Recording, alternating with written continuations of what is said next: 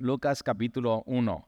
Y Lucas tiene veinticuatro capítulos. Eh, Lucas, eh, el Evangelio de Lucas es uno de cuatro evangelios. Es parte de los evangelios que se llaman sinópticos, porque son muy parecidos los tres evangelios, que es eh, Mateo, Marcos eh, y Lucas. Y después tienes el Evangelio de Juan, que el Evangelio de Juan se escribe al final. O sea, Juan, después de eh, el, el último apóstol que queda vivo, que escribe primera, segunda y tercera de Juan, es, escribe Apocalipsis y escribe el Evangelio de Juan. Eh, él, él lee y conoce los tres evangelios y hace un evangelio completamente diferente, eh, que es el Evangelio de Juan. Si tú lees los, los cuatro evangelios, vas a ver que los tres primeros evangelios, Mateo, Marcos y Lucas, son muy históricos, están narrando, la, tienen mucho que ver uno con otro, pero Lucas es un evangelio eh, diferente, porque Lucas es el único escritor en la Biblia, en el Nuevo Testamento, que no es, que no es hebreo, que es gentil. Es un punto muy importante. Entonces, mucho del enfoque de Lucas que pone, lo pone con, con la gente pecadora, con los publicanos, con niños, por ejemplo, con mujeres. Entonces puedes ver eso, muchísima misericordia de Jesús y cómo Jesús tiene encuentro con este tipo de, de, de personas. Eh, por ejemplo, eh, en, en cuanto a las mujeres, eh, eh, habla acerca de María, la madre de Jesús, habla acerca de Elizabeth, as, habla acerca de, de Ana, eh, y todos estos encuentros que Jesús tiene con ellos. Eh, Colosenses dice que Lucas es el médico amado.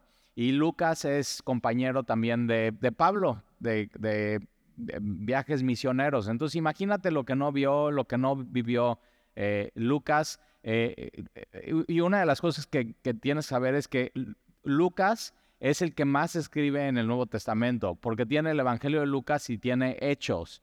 Entonces, es, es la historia de Jesús, empezando con, su, con la anunciación de Jesús a María, terminando el Evangelio de Lucas con su as- la ascensión de Jesús al cielo, a sentarse a la derecha del Padre y, y con poder y en gloria. Y de ahí el libro de Hechos comienza con el nacimiento de la iglesia y termina con Pablo siendo encarcelado en Roma, que es donde dicen que Lucas tiene tiempo para hacer esta investigación eh, y, y poder eh, ir a, a, a entrevistar a todos los que tu- tuvieron que ver con Jesús.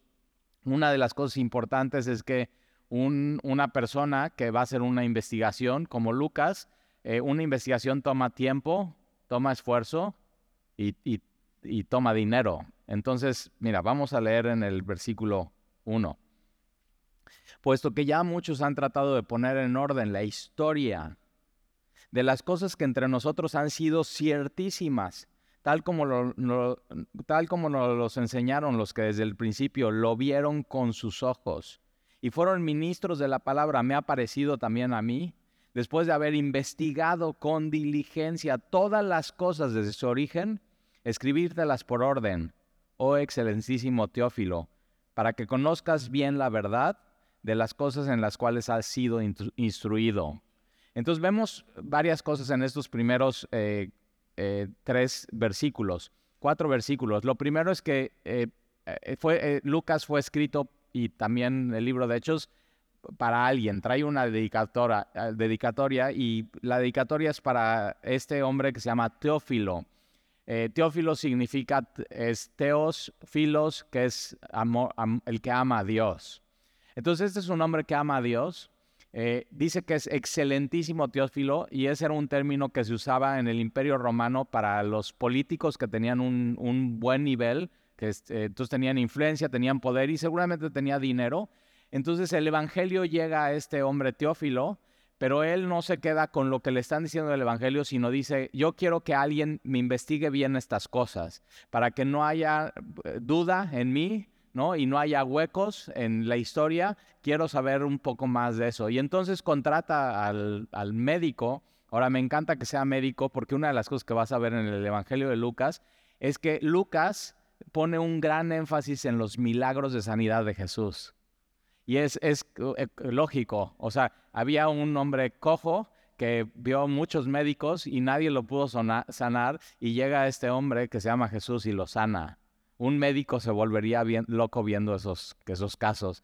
Y entonces Lucas vas a ver que pone muchísimo énfasis en todos estos casos de, de sanidad.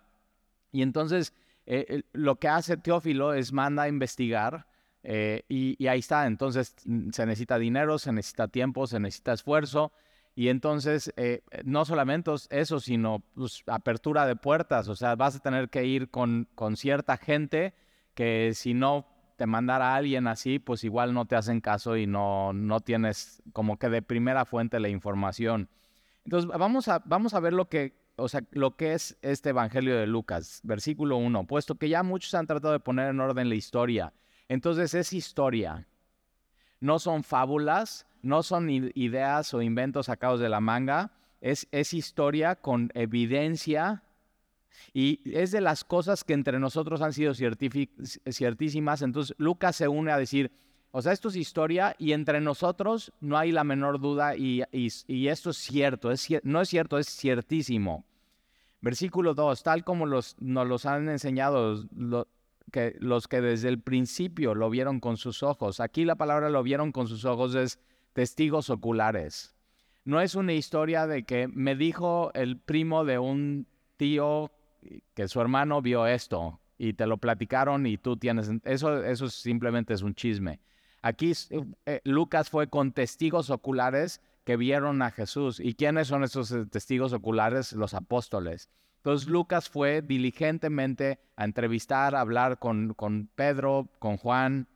Eh, ahora, una cosa importante, ¿eh? Lucas ya tenía el evangelio de Mateo y de Marcos. Y lo, por eso dice que ya, ya muchos han tratado de poner en orden la historia. Entonces, y él trata de hacer un evangelio diferente, completando cosas que él, eh, que, él, que él pone en su investigación que no se habían dicho en otros evangelios. Por ejemplo, en los otros evangelios no está la anunciación de Jesús a María. No está el nacimiento de Juan el Bautista. Entonces, como que él trata de añadir esas cosas en el rompecabezas de la historia para que no quepan ningún espacio y todo esté en orden. ¿Para qué? Para que tú puedas tener convicción. O sea, que nada le falte a tu, a tu fe. Otra de las cosas que no están, por ejemplo, en los otros evangelios, está sobre el, la historia sobre el pesebre, que nos gusta tanto. Eh, si te gustan las pastorelas y eso en, cuando viene diciembre... Bueno, gracias a Lucas tenemos esa historia y por eso se hace esa historia en las pastorelas. O, o los pastores, cuando los pastores están con las ovejas y de pronto estas, esta multitud de ángeles aparecen, eso lo tenemos por, gracias a, a Lucas y no a, gracias a, los otros, a Mateo y a Marcos. Eh, en la historia de Simeón y de Ana, cuando José y María van al templo y estos dos hombres van y ven a, a Jesús eh, cuando sus papás van a... a a entregar la ofrenda. Entonces, es, es, es poner en orden la historia de las cosas que entre nosotros han sido ciertísimas, tal como lo, nos los enseñaron desde el principio, los que vieron con sus ojos. Ahora, tú no, tú no puedes ir allá y regresar el tiempo y ver lo que ellos vieron, pero sí puedes tener la evidencia histórica escrita de lo que ellos vieron con sus propios ojos, que Lucas, siendo médico y investigador, está poniendo por escrito y en orden. Y fueron entonces ministros de la palabra. Entonces ahí te va. Está la historia. Esta historia viene de los que pr- primeros, o sea, testigos oculares, lo vieron con sus ojos. Y entonces ellos se vuelven ministros de la palabra, que es esa historia para los demás. Eh, y, y entonces tienes la Biblia y el Evangelio de Lucas. Versículo tres. Me ha parecido también a mí. Después de haber investigado. Entonces, él hace una investigación. Y no solamente una investigación, sino dice con diligencia. O sea, una investigación eh, a conciencia y bien hecha de todas las cosas. No dejó nada fuera de lo que no tendría que estar. O sea, todas las cosas desde su origen, desde el comienzo. ¿Desde, desde qué? Desde, desde Juan el Bautista, que es la historia que vamos a ver hoy, hasta la anunciación de María, el nacimiento de Jesús y hasta el final del Evangelio, que es la ascensión de, de Jesús. Entonces, todas las cosas desde su origen, escribiéndolas, escribiéndotelas por orden. Entonces, ahí está eh, una investigación ordenada, oh excelentísimo Teófilo. Y aquí viene el fin de este Evangelio, es para que conozcas bien la verdad. Y este es el fin de este evangelio. O sea, para que tú, no solamente Teófilo, sino para que tú y yo conozcamos la verdad, y no solamente la conozcamos, sino la conozcamos bien. Entonces ahí, ahí te va. Nada más con estos cuatro versículos podemos decir que el Evangelio de Lucas es una, es una investigación eh, cuidadosa, consciente y completa. No le falta nada a la investigación. Escrita, porque él dice, voy a poner todas estas cosas en orden y de manera escrita. Ordenada, desde el origen hasta el final. Y el fin de esto es para que tengas certidumbre, para que estés completo, para que estés lleno, para que no quepa en ti duda. Entonces ahí te va.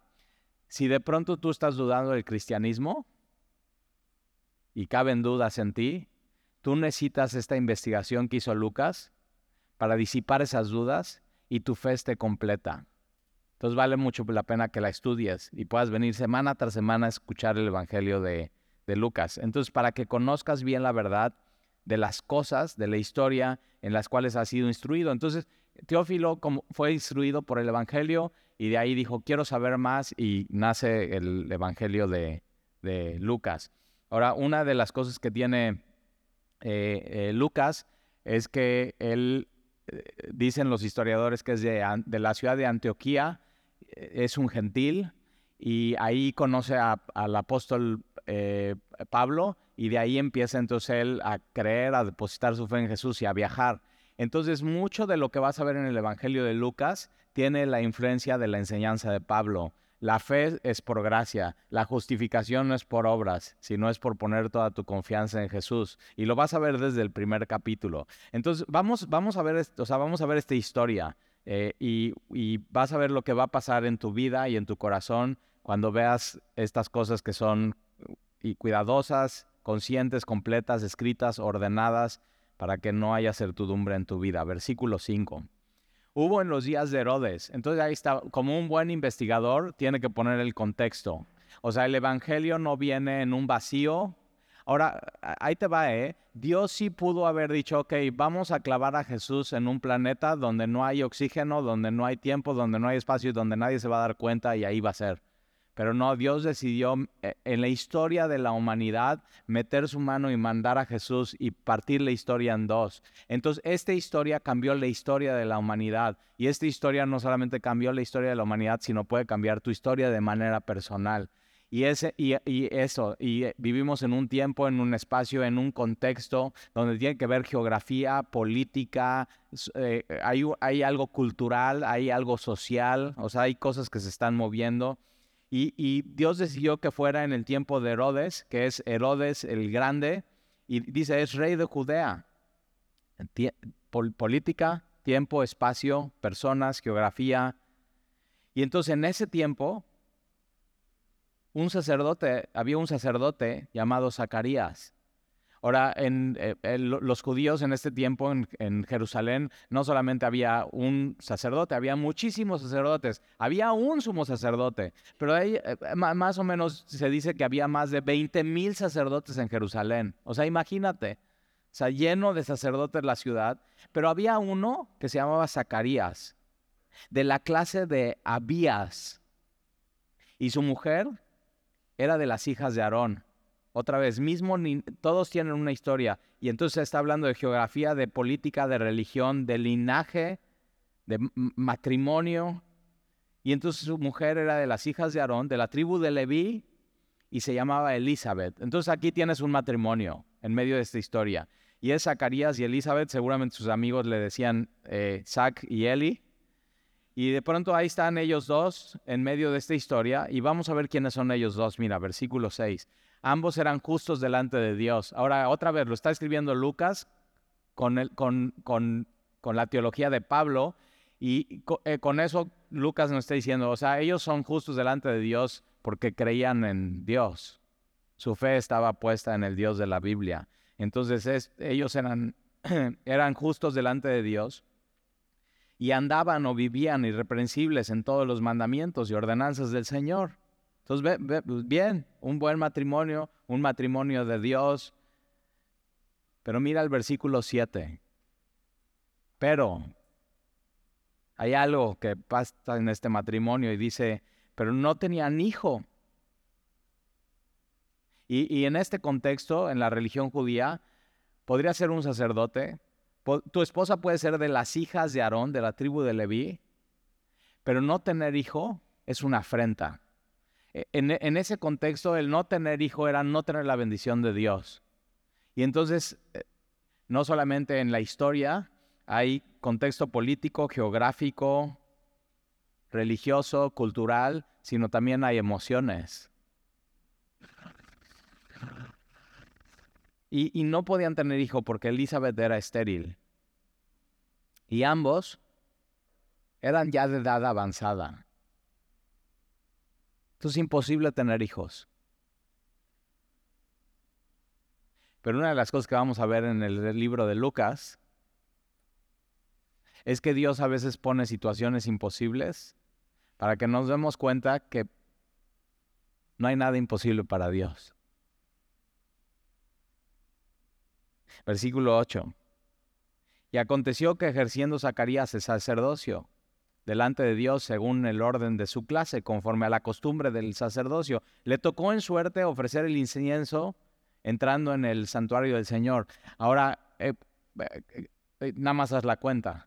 Veinte mil sacerdotes, solamente se quema el incienso, el incienso dos veces al día, siete días a la semana, pero solamente dos veces al día y solamente un sacerdote de los veinte mil entra en la mañana, uno diferente en la tarde. ¿Cuándo, o sea, ¿cuándo te tocaría quemar el incienso? Muy difícil. Posiblemente una vez al año. Digo, una vez en tu vida te tocaría hacer ese servicio a Dios. Ahora, si, si ya te tocó y vuelves a salir en la suerte, ya no te toca, escogen a alguien más. Era algo que te iba a tocar una sola vez en tu vida. Y de pronto le toca a Zacarías. Va a ir a ofrecer el incienso, va a entrar en el templo. El templo es el templo que remodeló Herodes. Es un templo hermosísimo, con grandes explanadas, muchísimo oro, o sea, muchísima, muchísima eh, gloria en este templo. Y de pronto, ¿te imaginas la emoción de Zacarías llegar a su esposa después del sorteo y decirle, mi amor, ¿qué crees? Por primera vez en mi vida me voy a poner mis vestiduras sacerdotales. Me voy a purificar y me toca entrar en el lugar santo y voy a, a quemar el incienso. Ahora, el incienso representaba las oraciones del pueblo de Dios. Y el sacerdote estaba representando al pueblo delante de Dios y el sacerdote era la representación de Dios delante del pueblo. Ahora, ¿qué, qué oras como sacerdote? O sea, ¿cómo te preparas? Y, y con toda la emoción, o sea, no sé, seguramente él hizo una lista de oración. Ok, voy a, voy, voy a orar. Ahora, si tú eres sacerdote y eres piadoso, no empieces orando por lo tuyo, empiezas orando por lo de los demás. Y entonces él está, ok, voy a orar para ser muy bíblico. Un sacerdote tiene que ser bíblico. Dice, voy a orar por la paz de Jerusalén. Ahí está. Ahora, ¿qué orarías tú si te toca a ti? Y es una sola vez en tu vida.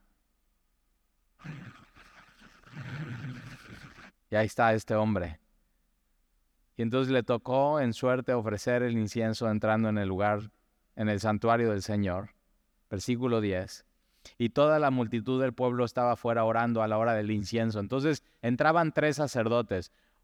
Uno, que es lo que le toca a Zacarías al incienso. Otro, a ponerle que estuvieran bien las lámparas del aceite, las menorá. Y otros a los panes de la proposición, ¿ok?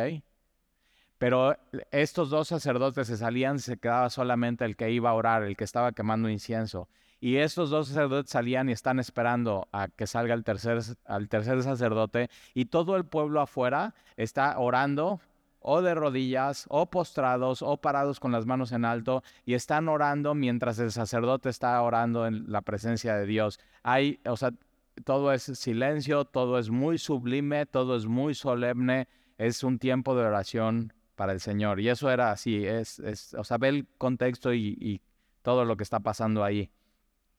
Y entonces, eh, versículo once, entonces Zacarías está orando. Ahora, ¿qué, o, otra vez, ¿qué, qué, qué, qué, ¿qué vas a orar, Zacarías? No puede tener hijos, ya son de edad avanzada, su esposa es estéril. No sé, posiblemente ok, voy a orar por la paz de Jerusalén, voy a orar por la opresión de Roma a nuestro pueblo. Voy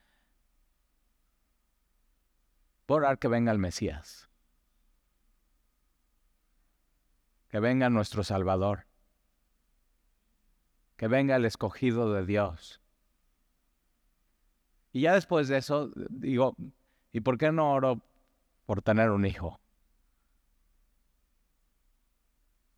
Es un momento muy especial y único de estar para él enfrente de la presencia de Dios.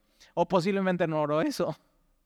Porque, porque lógico, a ver, está bien, Zacarías, si eres joven, ora eso, pero pues ya se te fue el tren. Y, o sea, no nada más tú, tu esposa, no solamente ya son viejos, son este, estéril. Y hay veces que hemos orado cosas y las hemos puesto delante de Dios y hemos derramado nuestro corazón a Él, que ya decimos, ya ni para qué oro eso. O sea, ya, no va a suceder. Eso, eso ya es imposible. Eso es imposible que suceda. Y, hay, y entonces ahí tienes a Zacarías.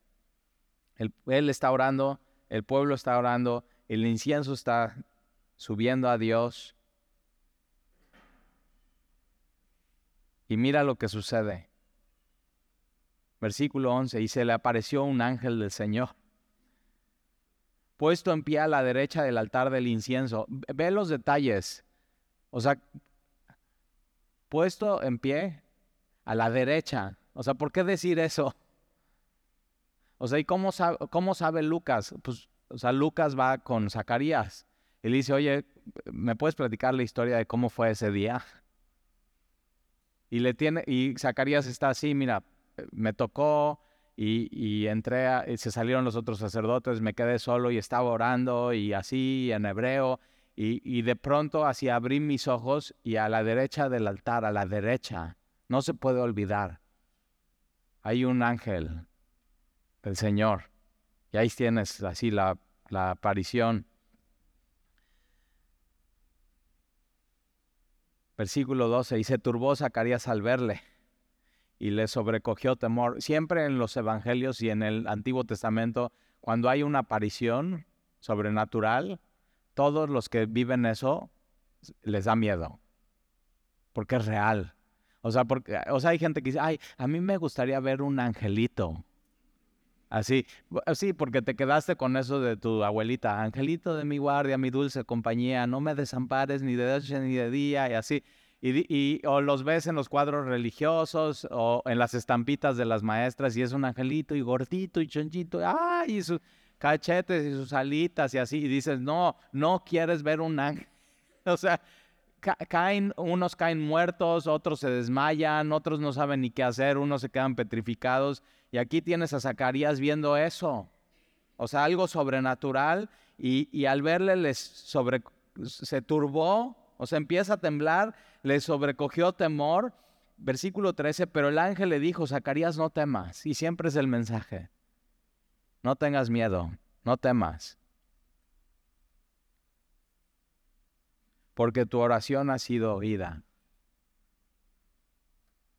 ¿Cuál de todas? Y tienes que saber eso, todas tus oraciones han sido oídas por Dios, pero aquí es, es así, Zacarías no temas porque tus oraciones han sido oídas. ¿Qué oró Zacarías ese día?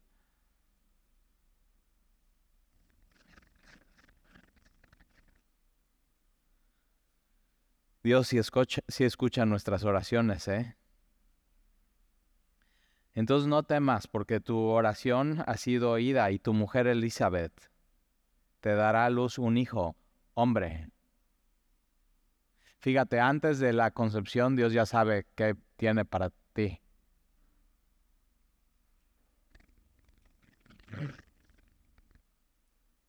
Y llamarás su nombre Juan. No, Zacarías, no le vas a poder poner como tu papá. Juan. Y este es Juan el Bautista. Juan significa el fiel de Dios.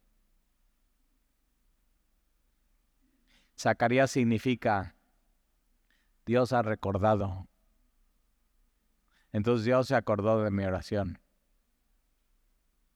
Y ahora mira lo que sucede. Él, eh, o sea, Zacarías está escuchando eso. Se va a llamar Juan, versículo catorce, y tendrás gozo y alegría. Cuando llega un mensaje de Dios así y contesta una oración tuya, gozo, alegría. Cuando llegan buenas noticias de Dios a tu vida, es, el Evangelio eso produce en tu vida, gozo y alegría. Y, y, y el Evangelio de Lucas, semana tras semana, mientras lo estudiamos juntos, cuando salgamos de aquí va a producir en, eso nos, en nosotros gozo y alegría. De, de la palabra, ¿eh? No de un proyecto, no de dinero, no de una relación, viene de Dios. Y entonces... Eh, Y tendrás gozo y alegría, y muchos se regocijarán de su nacimiento, porque éste será grande delante de Dios. Eso busca hacer en tu vida, delante de, grande delante de Dios, ser alguien delante de Dios, aunque no seas nadie de, delante del mundo. Y no beberá vino ni sidra. Oh, chécate esto, ¿eh? Es lo opuesto, la grandeza del mundo es lo opuesto a la grandeza ante los ojos de Dios. En el mundo, si no tomas, eres un loser. Fracasado.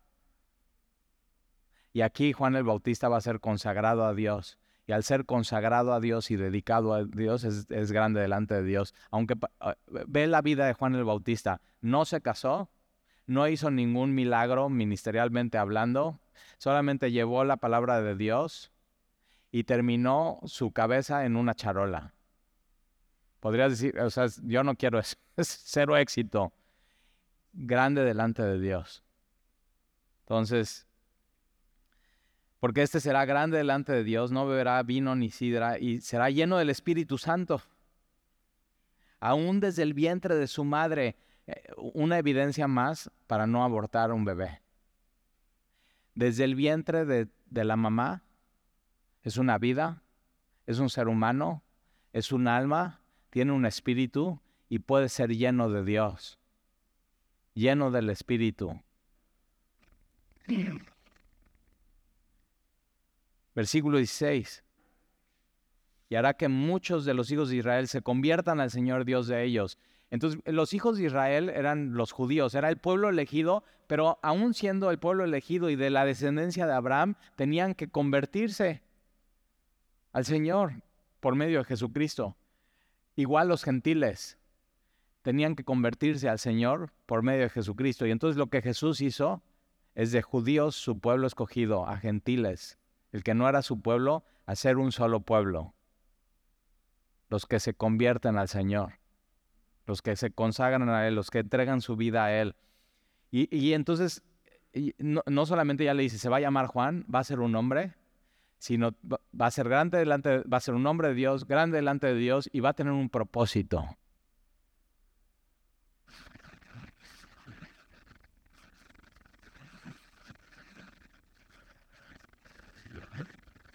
Versículo diecisiete, y irá delante de él. Juan, su misión era ir antes de Jesús y preparar los corazones del pueblo. E irá delante de él con el espíritu y el poder de Elías. Elías en el Antiguo Testamento es un profeta que está invitando a la gente a que regresen al Señor. Y el mensaje de Juan era eso, regresen a Dios, arrepiéntanse. Y pones... Juan el Bautista pone su dedo así en Jesús y dice, este es, este es el Cordero. Este es el Cordero de, que quita el pecado del mundo. A él sigan. Esa, ve la grandeza de Juan. Y entonces irá con el espíritu y el poder de Elías para hacer volver los corazones de los padres a los hijos y de los rebeldes, a la, o sea, de, de hombres rebeldes a que sean prudentes y sabios. De hombres rebeldes a, a justos, por medio de la fe en Jesucristo, para preparar al Señor un pueblo bien dispuesto. Entonces Juan, Juan el Bautista fue preparador de corazones para la llegada de Jesús. Eso fue, preparaba los corazones para la llegada de Jesús. Un gran ministerio.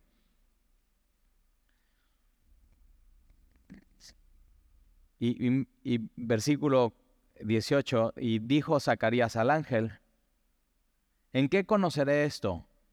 Ahora aquí en Reina Valera sesenta no, no tiene bien el sentido, porque no, no decimos, ¿en qué conoceré esto? Sino decimos, ¿cómo va a ser eso? O sea, vas a tener un, un hijo, es hombre, se va a llamar Juan y va a preparar... Uh, fíjate cómo está contestando dos oraciones Dios. Una, vas a tener un hijo, y número dos, viene el Mesías. Dos oraciones contestadas. Y entonces Zacarías está... ¿Cómo va a pasar eso? Eso es imposible. ¿Cómo, cómo, cómo será eso? Y, cómo, y, y tiene esta idea de, de, dame una prueba. Dame una prueba que esto... O sea, dame una prueba. Y yo digo, ¿qué otra prueba quieres? A ver, te tocó, te tocó la suerte de entrar en el lugar santo. ¿Qué otra prueba quieres? Te tocó un ángel mientras estabas orando. ¿Qué otra prueba quieres? Y está, y, pero muchas veces somos así, ¿verdad? Y hay duda en nuestro corazón. Y entonces él dice, ok, ¿en, en, qué, ¿en qué conoceré esto? ¿Cómo pasará? Porque yo soy viejo. O sea, nada. Y, y no nada más yo soy viejo, sino mi mujer es de edad avanzada. Por favor, no le digas así a tu esposa.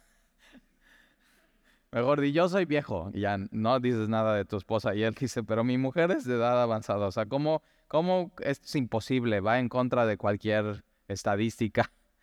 Es, es imposible. Versículo diecinueve. Y respondiendo el ángel le dijo, yo soy Gabriel. Ahora ya, ¿te acuerdas? En Judas vimos al arcángel Miguel.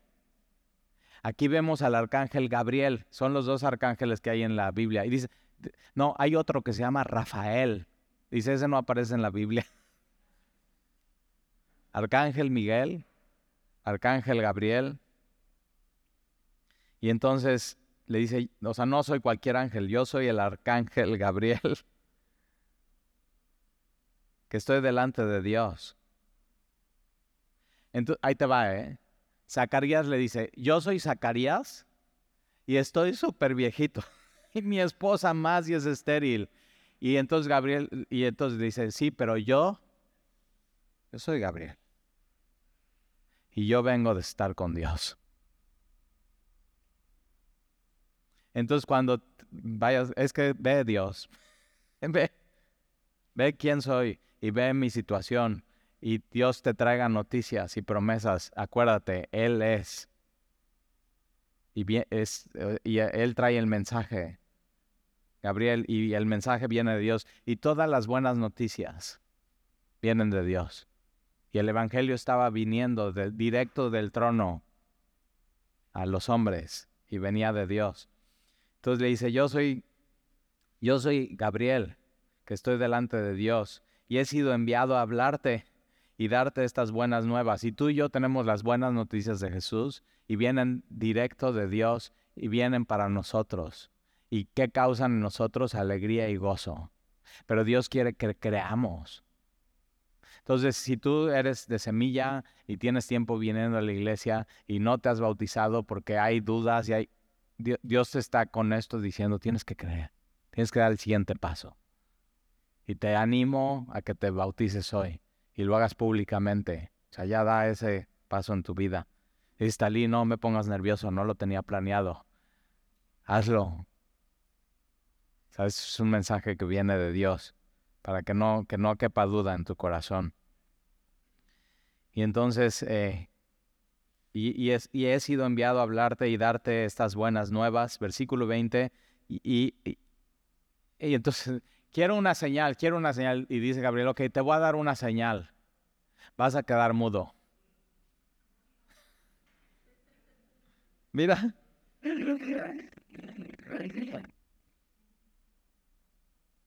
Versículo veinte. Y ahora quedarás mudo y no podrás hablar hasta el día en que esto se haga, por cuanto no creíste. Ahora nota esto, ¿eh? Aunque no creas, Dios lo hace y te bendice.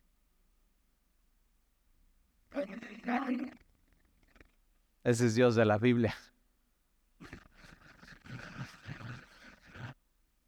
Entonces no vas a poder hablar. Nueve meses sin hablar. Ahora, ve eso, ¿eh? O sea, no va a poder ir y gritar en su pueblo, mi esposa está embarazada.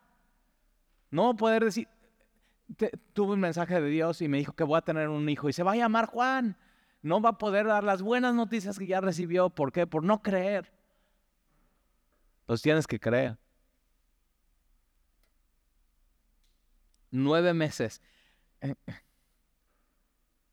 ¿Cuántas veces en tu vida no debiste haber estado mudo ya por no creerle a Dios? Pero aún con tu incredulidad, Dios lo hace.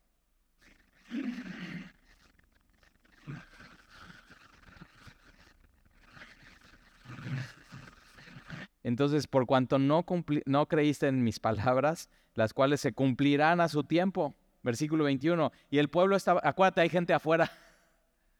Y el pueblo está esperando, y el pueblo está orando, y está así ya como abriendo los ojos. Oye, ¿qué onda? No, no sale este cuento.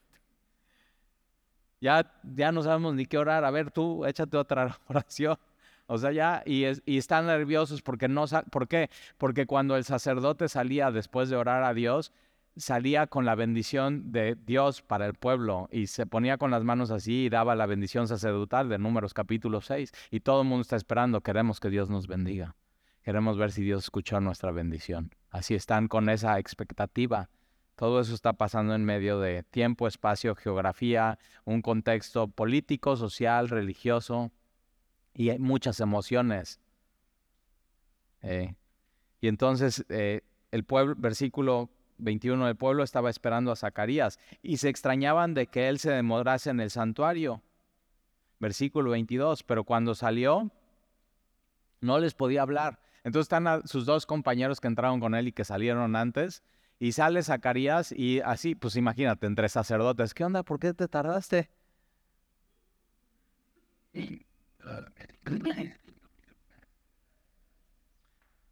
Zacarías, tienes que dar la bendición sacerdotal. Todo el mundo está esperando, tienen una expectativa y tienes que levantar las manos y decir de memoria Números capítulo seis. Que Dios te bendiga, que haga resplandecer su rostro sobre ti, que pongas paz y no puede hablar.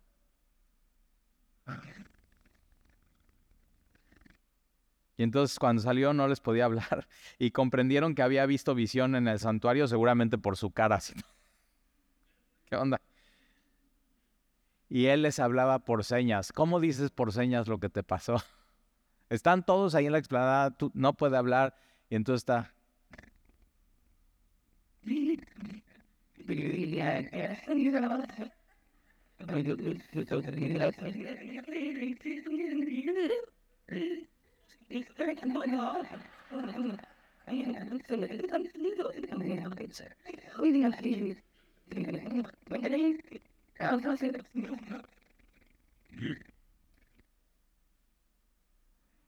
Y permaneció mudo.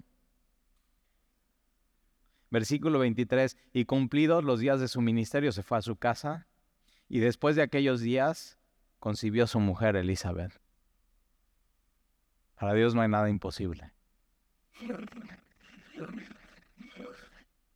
Y se recluyó en su casa por cinco meses, diciendo... Así ha hecho conmigo el Señor en los días en que se dignó quitar mi afrenta entre los hombres. Y ella reconocía esto fue Dios. Y entendía, esto fue Dios. Y al sexto mes el ángel Gabriel fue enviado por Dios. Fíjate, cómo, su mensaje no termina, del ángel no termina con Zacarías. Tiene, o sea, su mensaje es, es completo. Y su mensaje no solamente es van a ser Juan el Bautista, sino sus mensajes van a ser el Mesías, van a ser Jesús. Ese es el mensaje, esas son las buenas noticias de Dios para los hombres. Y entonces en el sexto mes, el ángel Gabriel fue enviado por Dios a una ciudad de Galilea, donde está María y José, llamada Nazaret. ¿Para qué? Para que más adelante María embarazada fuera a la ciudad de Belén para que se cumpla la profecía que iban a hacer en, en un pesebre en, en la ciudad de Belén. Ahora, Nazaret es una ciudad que tú y yo no escogeríamos para que nuestros hijos nazcan, ni crezcan, ni estudien, ni tengan sus amiguitos. Y ahí, fue en esa ciudad de Nazaret. y fue el ángel Gabriel a una virgen desposada, desposada con un varón que se llamaba José, y ahí tienes a otro matrimonio. Estaban comprometidos María y José de la casa de David, otra vez linaje, tiempo, historia, geografía, Galilea, Nazaret, y el nombre de la virgen era, era María.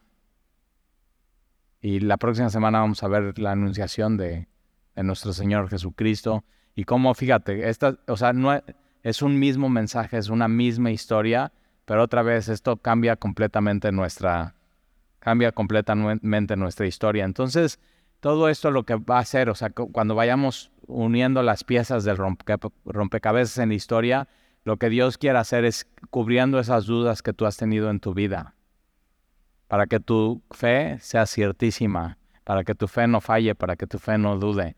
Y tu fe sea, o sea, esté fundamentada en la evidencia, en lo que, en lo que pris, primeros testigos oculares vieron, en lo que es ciertísimo. Y eso es. Entonces, ¿qué quieres orar a Dios hoy? Y que Él así te pueda asegurar y decir, tu oración ha sido oída. Y dice, sí, pero ya, o sea, y hay cosas que oramos cuando éramos más jóvenes, ¿verdad? Y dice, sí, no han pasado. Y ellos también, así. Y Dios no se le olvida su, su oración. Dios no se le olvida. Y acuérdate, acuérdate hoy. No hay nada imposible para Dios. Y estaba viniendo un Salvador a este mundo. Tiempo, espacio, geografía, contexto político, contexto social, igual que tu vida, igualito. Tiempo, espacio, contexto político, social, económico, cultural. Y Dios en medio de eso viene e interviene en tu vida y te cambia, ¿verdad? Su historia cambió tu historia. ¿Oramos?